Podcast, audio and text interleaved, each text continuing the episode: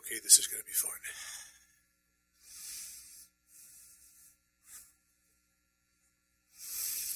Our scripture reading for today from the Old Testament is from Genesis chapter 18, verses 1 to 15, and chapter 21, verses 1 to 7. In your Pew Bible, it's on page 24. Then the Lord appeared to him by the terebinth trees of Mamre, as he was sitting in the tent door in the heat of the day. So he lifted his eyes and looked, and behold, three men were standing by him.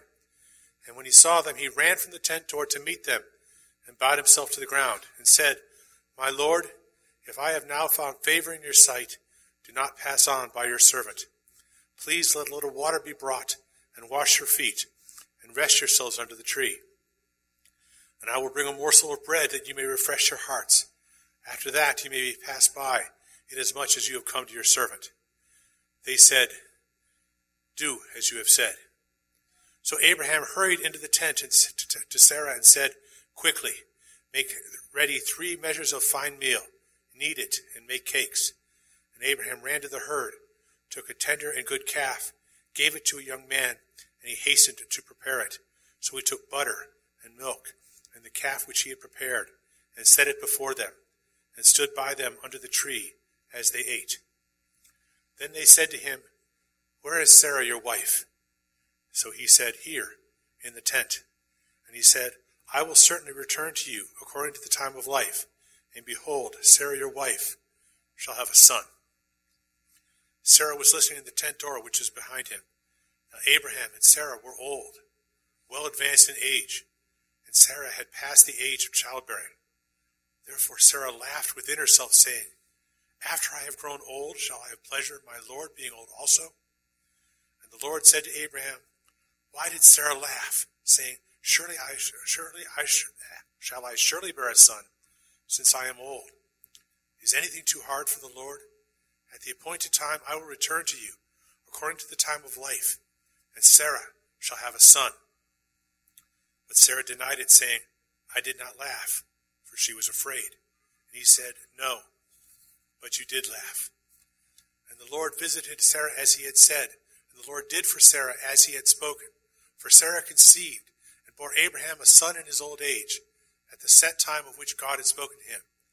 And Abraham called the name of his son who was born to him, whom Sarah bore to him, Isaac. And then Abraham circumcised his son Isaac when he was eight days old as God had commanded him. Now Abraham was 100 years old when his son Isaac was born to him. And Sarah said, God has made me laugh, and all who hear will laugh with me. She also said, Who would have said to Abraham that Sarah would nurse children? For I have borne him a son in his old age.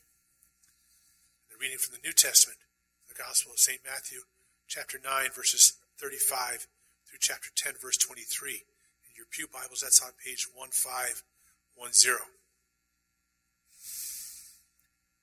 Then Jesus went about all the cities and villages, teaching in their synagogues, preaching the gospel of the kingdom, and healing every sickness and every disease among the people.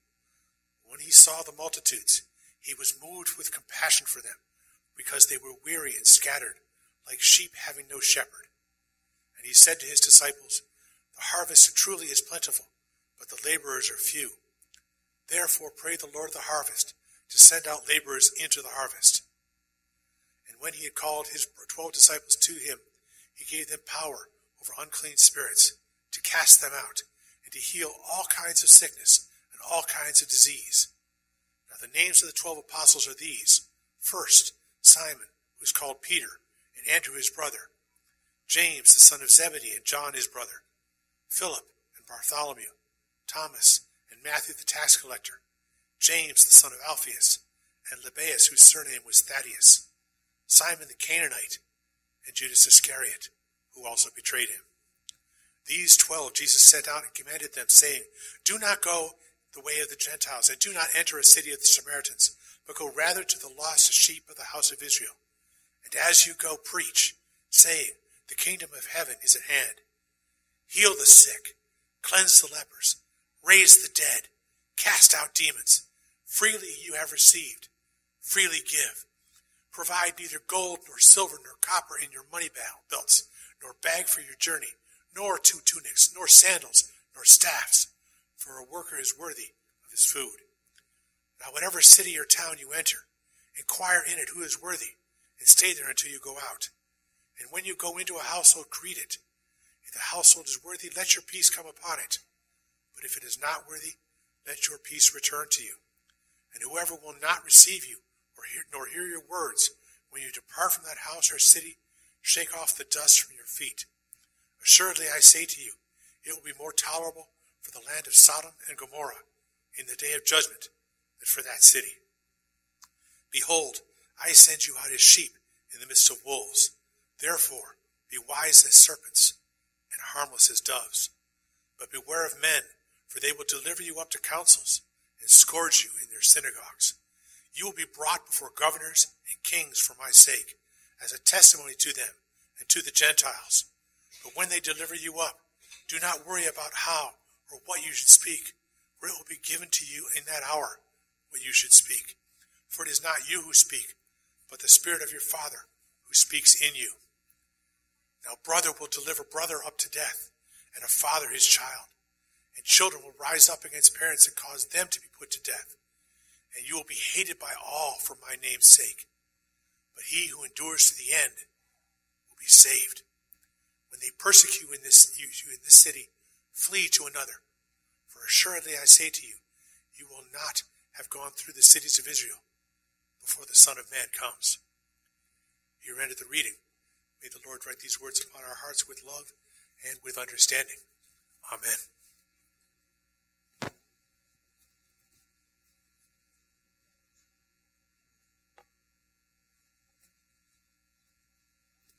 Meant to uh, share during our announcement time that maybe some of you got a strange email from my email account yesterday. Um, uh, was uh, my email was hacked, and some email went out asking for five hundred dollars. And trust me, if that was an actual email from me, I would have asked for a thousand, not five hundred.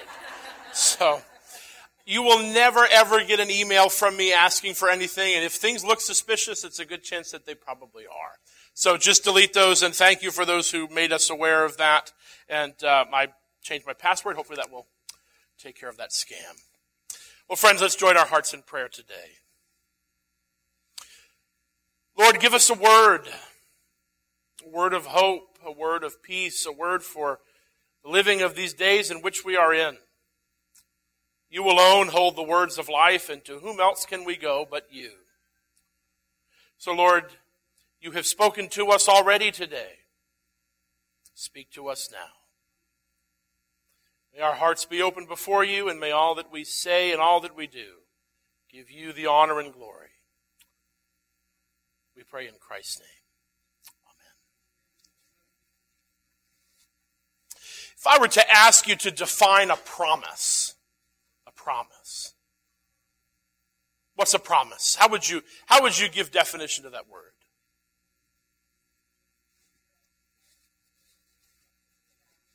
A vow, okay.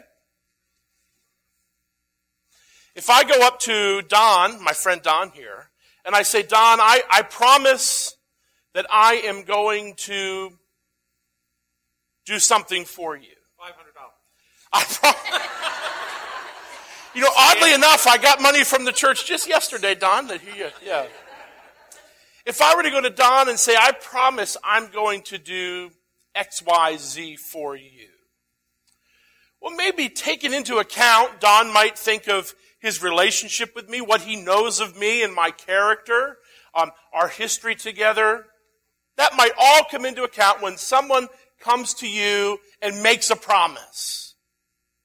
Makes a, a vow. Jen, that's a good word. A, a, vow is, is something you take seriously, right? I mean, there's, um, there, there's a sense that your word, your faithfulness, who you are, your character, backs up something that you have said that you will fulfill. All that is tied up in a promise. Last week we began in Genesis uh, chapter 12 with the story of Abraham. And as I mentioned to you, Genesis 12 and this idea of a covenant that God will make with Abraham and with Sarah, which is then ratified again with Abraham's heirs all the way down through King David finding its culmination in the Messiah. Chapter 12 of Genesis really is the linchpin upon which all of salvation history turns. Genesis 1 to 11 has been filled after God's good creation comes the fall of humanity and the downward death spiral just continues and continues until chapter 11 someone named Nimrod rises up. And Nimrod is convinced that human intelligence and advancement, technology and science has made God obsolete and irrelevant. Sound familiar? And so, assuming the prerogatives of God and in human hubris, Nimrod and humanity gathered to go up to heaven. But the, the whole story from Genesis to Revelation is the opposite. Human beings cannot reach heaven, so God comes down. And yet Nimrod and the human beings are convinced that they can go up to God. They can meet God. They are God's equal, if not his superiors. God confounds their language and humanity continues its destruction until one man from one family comes onto the scene. And God makes a covenant with Abraham. I'm going to bless you and I'm going to give you land. Now go and get out without fulfilling, without giving any of the details of the promise, God tells Abraham and his family to go. And between chapter 12 and chapter 21, where Nelson read for us that contains the birth of Isaac, five times, God reiterates to Abram and his wife Sarai, or Abraham and Sarah, that he will fulfill a promise and they will have an heir. Now, here comes the tension in the text. There's a promise that God gives, but there's a problem with Abraham and Sarah. What's the problem? They're old. They were directing music here at St. Paul's in 1740 whatever. Sarah's 90, Abraham's 100, they're old. And so when the Lord's messengers come to Abraham and Sarah in Genesis 18, Sarah laughs. Because the problem seems greater than the promise. And over and again in these chapters where God initiates the covenant and says he's going to bless them, they're going to have an heir. And when it actually happens nine chapters later, over and again, guess what happened? Abraham and Sarah laugh. They believe the problem is too big for the promise. And then something happens in the story between God telling them, promising to them a land and an heir, and an heir through which all the nations of the earth will be blessed. And then when Isaac is born, in Genesis 21, something happens. Because the problem seems greater than the promise, Sarah takes it upon herself to try to fix things. Oh my. Sound familiar? I'm old. The womb's not working. So here I have a, a servant, a handmaiden, Hagar. Come on, Abraham, you need an heir. And yes, God has promised an heir through me, but I'm old and God's not showing up. Take Hagar and have a child. And you know what happens? Things get more complicated. Things spiral down even further. There's tension now after Ishmael is born between Hagar and Sarah. Now you have a single mom out there all on her own. Friction develops between Abraham and Sarah and eventually significant tension between Ishmael and Isaac. All because the problem seemed bigger than the promise and Sarah took it upon herself to try to take care of things. There's some people here sitting today who are barren. I don't mean maybe that you can't have children. I mean that life seems empty and fruitless. Things you've been praying for year after year don't seem to come to fruition. Life seems to have passed you by. The problem seems greater than the promise. And the human temptation in Genesis as well as today is to try to take it upon ourselves to fix things. And yet, what does the Bible tell us? Genesis all the way through to the very end. When God makes a promise and human beings doubt it and try to fix things on their own, things get so much worse.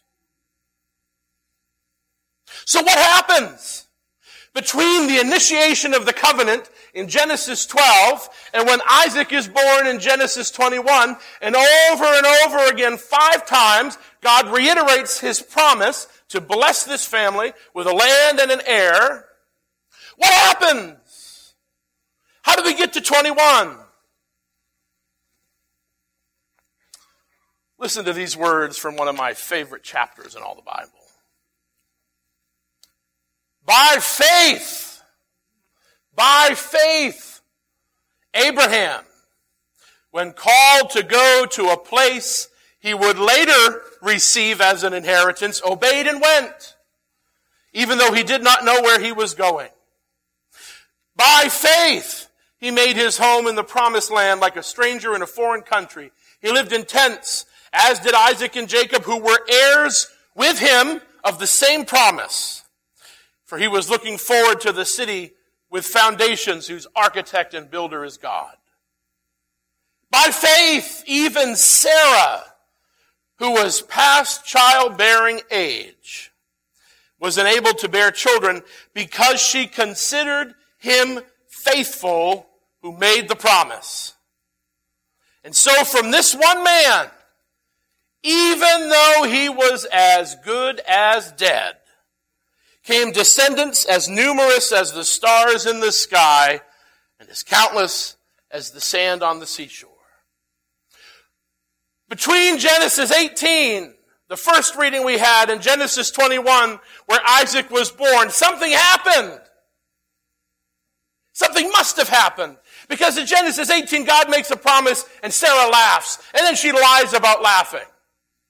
And then 21, when Isaac comes, something must have happened for the writer of Hebrews to hold up these two people who are flawed and imperfect as models and heroes of faith. Well, over and again, between 18 and 21, Sarah saw something. She saw the power of God at work. She saw the holiness of God in Sodom and Gomorrah. She saw when Abraham met Abimelech and lied about her, saying that was his sister, not his wife, and Abimelech takes her into his harem. She saw the power of God show up and move in a situation and get them out of trouble. Even though they had gotten themselves in it. Or Abraham really is the one to blame for that one got Sarah into trouble. God showed up. He moved in people's lives. He worked a miracle. And maybe, just maybe, Sarah saw that the one who made the promise is greater than the problem. Friends, today we got all kinds of problems all around us, don't we? We got people we love who are sick. We've got Children who are estranged from parents.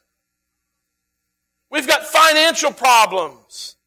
We've got a world that increasingly more and more seems to push God to the margins and try to fix things in its own power. And how easy it can be for us as the church to lose sight of what God has done, to forget the times that He showed up in our own lives with power, and to start to think that the problems all around us are bigger than the promise given to us. Friends, the same God who showed up to Abraham and said, I'm going to make a covenant with you. I'm going to give you land and an heir. Now go. And who showed up again and again and again and again. He always stays faithful. But when the people with whom he makes covenant take their eyes off him and the power and his faithfulness and start to look at their problems, something starts to shift. Friends, faith, that is confident trust in the one making the promise, believing that his character is good, that he loves his people, that he's faithful and true, when our eyes go off of the one making the promise to our problems, we tend to assume upon ourselves the ability to try to fix it. And we make things worse. By faith, Abraham was blessed. By faith, Sarah was able to conceive. Nothing's too hard for God. Whatever it is you're facing right now, whatever obstacle seems insurmountable, nothing's too hard for God. He hasn't forgotten you. Whatever you find yourself in today, whatever you face tomorrow, whatever next week brings to you, nothing is too hard for God. Nothing takes him by surprise. There's no problem that is greater than the promise to never leave or forsake us, to be with us always, to carry us through the dark valleys. One of my favorite sayings by a man named James Finley, he says this, God protects us from nothing, but sustains us in everything. God protects us from nothing, but sustains us in everything. Abraham and Sarah are proof of that. They encountered difficulty. Some brought upon them, some because of their own doing. But God sustained them in all of it. The psalmist writes in Psalm 23, even when I walk through the valley of the shadow of death, listen to the word, even though or even when. It's assumed, it's known that that's going to happen in life that problems are going to arise and are going to tempt us to doubt the promise giver. And the psalmist can say, even when that happens, I will fear no evil. For the one who made the promise is with me. The one who made the promise is sitting next to you, and he will go with you when you leave this building. He'll go with you back to your home. He'll be with you wherever you go this week. By faith, Keep your eyes on the one who made the promise. Because he is so much greater and mightier than any problem you might face. So one day, one day, when the story is written about us, it'll say, by faith, Bob. By faith, Judy. By faith, Mary. By faith, Doug. By faith, Don even though life threw all sorts of challenges at them, even though they questioned and doubted and maybe laughed, by faith, they persevered because they believed that the one who made the promise is greater than the problem.